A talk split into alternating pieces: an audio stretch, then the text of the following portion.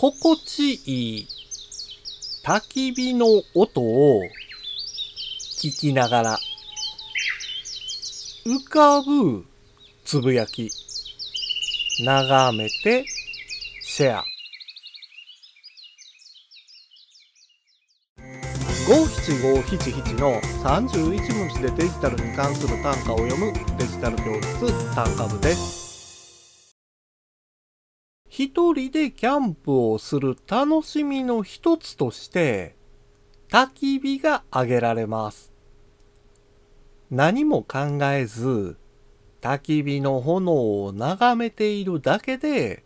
リフレッシュすることができますから焚き火が目的でキャンプをする人がいるほどなんです。ただ、日常生活で焚き火をする。これって難しいですよね。そこで役立つのが、ボンファイヤーというアプリです。焚き火の炎を眺めるだけではなく、パチパチと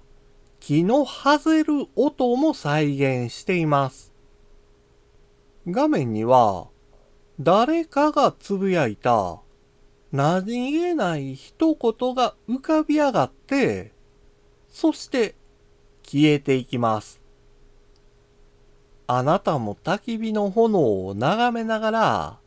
なんとなく頭に浮かんだ一言を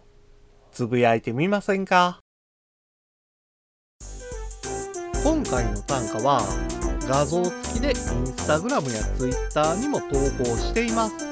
またデジタル教室ではアプリやパソコンの使い方などの情報をウ